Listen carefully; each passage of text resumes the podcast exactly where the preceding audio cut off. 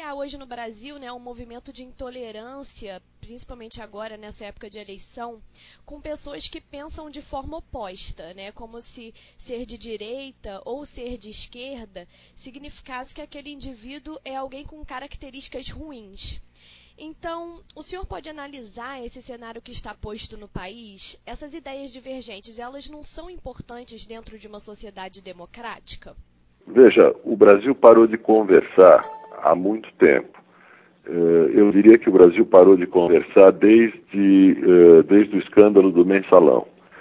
E eh, a intolerância foi inventada politicamente no Brasil pelo governo, pelos governos do PT. Os governos do PT passaram a taxar os seus críticos e os seus adversários políticos como inimigos do povo. Eh, a frase, aliás, que tem uma longa história aí na, na, na política eh, e que foi explicitamente usada mais do que uma vez por altas figuras do PT durante os governos de Lula e de Dilma. Além de inimigos do povo, os adversários políticos eram indistintamente chamados de fascistas, fascistas, homofóbicos, eh, numa tentativa de eh, encerrar eh, o diálogo, de nem começar um diálogo, através de ataques ad hominem ataques ao caráter do outro, né, ou às motivações do outro, sem discutir os argumentos do outro.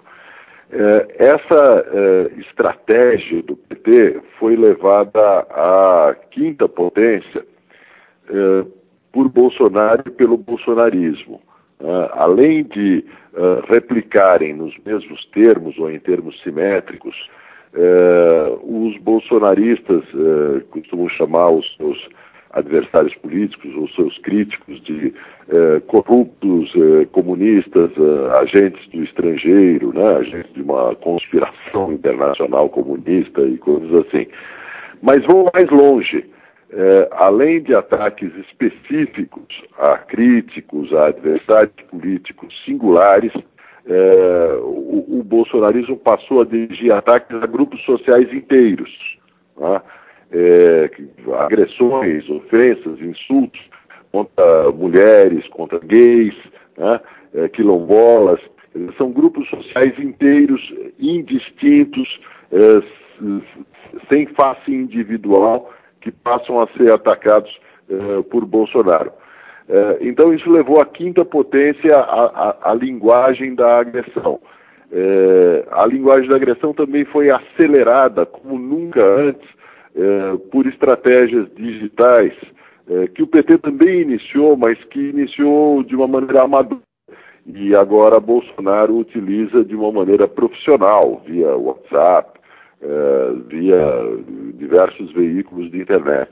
Né? É, então, nós estamos num ponto onde é, o, o, pressuposto da democracia, que é, é, a legitimidade do outro, a legitimidade de quem discorda, a legitimidade do adversário político, é essa que passou a ser posta em questão. Isso é muito preocupante a intolerância né, na política e na sociedade como um todo é um movimento que está ocorrendo não só no Brasil, mas no mundo inteiro. Né? A gente pode contextualizar como ela tem se apresentado em outras nações? Sim, é, veja, esse movimento é, ele tem a ver com, com a ascensão é, dos nacionalismos é, nos Estados Unidos e na Europa. A, a, a linguagem de Trump ela, é, vamos dizer assim, é muito similar em certos aspectos à, à, linguagem que o PT usou e que hoje Bolsonaro usa. Quando Trump diz que o jornalista é inimigo do povo, frase do Trump, quando ele, é, como fez hoje, é, elogia um candidato republicano que agrediu fisicamente um jornalista do Guardian, é, quando ele faz ataques genéricos a grupos sociais inteiros, como imigrantes, refugiados, uh, islâmicos, isso cria um novo patamar e um novo paradigma. Na Europa isso acontece também, né? Os partidos eh, nacionalistas e populistas europeus, que são partidos xenófobos, eh, eles utilizam a mesma linguagem. Isso não parte apenas de partidos, o que já seria bastante grave, parte de alguns governos. Na Hungria e na Polônia, eh, governos nacionalistas eh, e xenófobos, anti-imigrantes, nativistas, utilizam essa linguagem. Eh, essa linguagem eh, do populismo marca um, um, novo tipo de ataque à democracia. E é interessante que esse ataque à democracia veio de dentro das democracias. Eh, não parte dos regimes ditatoriais, não parte da, da China, de regimes autoritários como o do Putin eh, na Rússia ou qualquer coisa assim. Parte de dentro das democracias. Esse é o risco, vamos dizer assim, doméstico, é é o risco interno. A ascensão de populismos que contestam o regime no qual eles mesmos ascendem. Até o governo britânico né, divulgou um relatório essa semana, onde ele relata que houve uma disparada nos crimes de ódio lá no Reino Unido, né, depois da votação do Brexit. Foram 94 mil ocorrências entre abril de 2017 e março de 2018. Então, quais são os efeitos desse discurso na prática? A intolerância ela acaba se tornando um problema de segurança pública? É, isso já está demonstrado, está né? Tá demonstrado por esse uh, relatório britânico, está demonstrado por uma série de reportagens nos Estados Unidos que mostraram um fenômeno paralelo logo depois da eleição de Trump, uh, de ataques contra uh, imigrantes latinos que, que, e contra muçulmanos que se multiplicaram nos meses seguintes à vitória de Trump. É, e isso nós estamos vendo um pouco no Brasil, né? É, nesse momento da, da eleição, o, bandos bolsonaristas, bandos de camisas amarelas, vamos dizer assim, para fazer a, a, a relação é, com os camisas negras, é, é, bandos de camisas amarelas atacam inimigos é, políticos, como eles imaginam, nas ruas, que são pessoas comuns que têm opiniões diferentes. É, é, evidente que o discurso político escolhido é, pelos nacionalistas, pelos populistas, que esse discurso político tem é, as suas implicações na, na, na, na, vida cotidiana. Não são dois universos separados. E nós estamos vendo isso.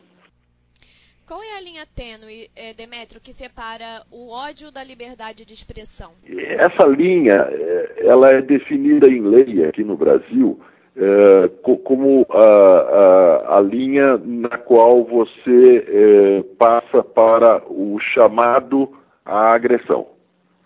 Quando você é, conclama a agressão contra certos grupos, contra certas pessoas, quando você conclama a violência, então você passou da fronteira da liberdade de expressão e partiu para a fronteira da ilegalidade. Essa linha é diferente em países diferentes. Na Alemanha, por exemplo, a liberdade de expressão não inclui, eh, exclui a apologia do nazismo.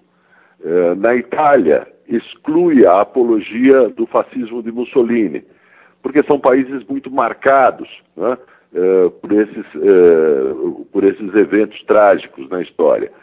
No Brasil, onde nós não tivemos eventos com tragédias da mesma magnitude, tivemos as nossas tragédias, mas não da mesma magnitude, eh, nós não temos limites ideológicos à liberdade de expressão. Pode-se falar o que quiser do ponto de vista ideológico. O que não se pode eh, fazer é dar o passo eh, do, do, da, do posicionamento ideológico para o chamado à violência. É tênue, mas é, é, é, possível identificar, e é bom que os juízes identifiquem é, essa passagem. Como a gente pode, enquanto sociedade, combater esse discurso de ódio? Ensinando, é, propagando a ideia de que na democracia a oposição é tão legítima quanto o governo. É, que o governo só se legitima democraticamente porque existe uma oposição é, que quando o povo elege um governo, o povo elege também uma oposição. Porque a oposição são aqueles que não tiveram votos suficientes para chegar no governo, mas representam uma parte da população. uh, que, que uh, o, o, Brasil é plural e é diverso do ponto de vista político. Uh, a diversidade política ela está expressa no parlamento, ela se expressa nos meios de comunicação, ela se expressa na pluralidade de partidos. E sem isso não existe democracia. Então, essa mensagem de que uh, a minoria é tão legítima quanto a maioria do ponto de vista político é uma mensagem fundamental e vai ser uh, fundamental no próximo período. Com a mais que provável uh, vitória de, de, Bolsonaro, vai ser fundamental ensinar essa lição. Ainda mais que o principal articulador parlamentar de, de, de Bolsonaro, o deputado Lorenzoni, do Rio Grande do Sul, disse que o governo Bolsonaro não vai conversar com a oposição, referindo-se aí ao PT, porque essa oposição não é legítima. Bom, a, a, legitimidade quem dá não é o governo, a legitimidade quem dá é o povo. E, e, portanto, todos os partidos existentes no país que têm voto, que têm representação, são legítimos.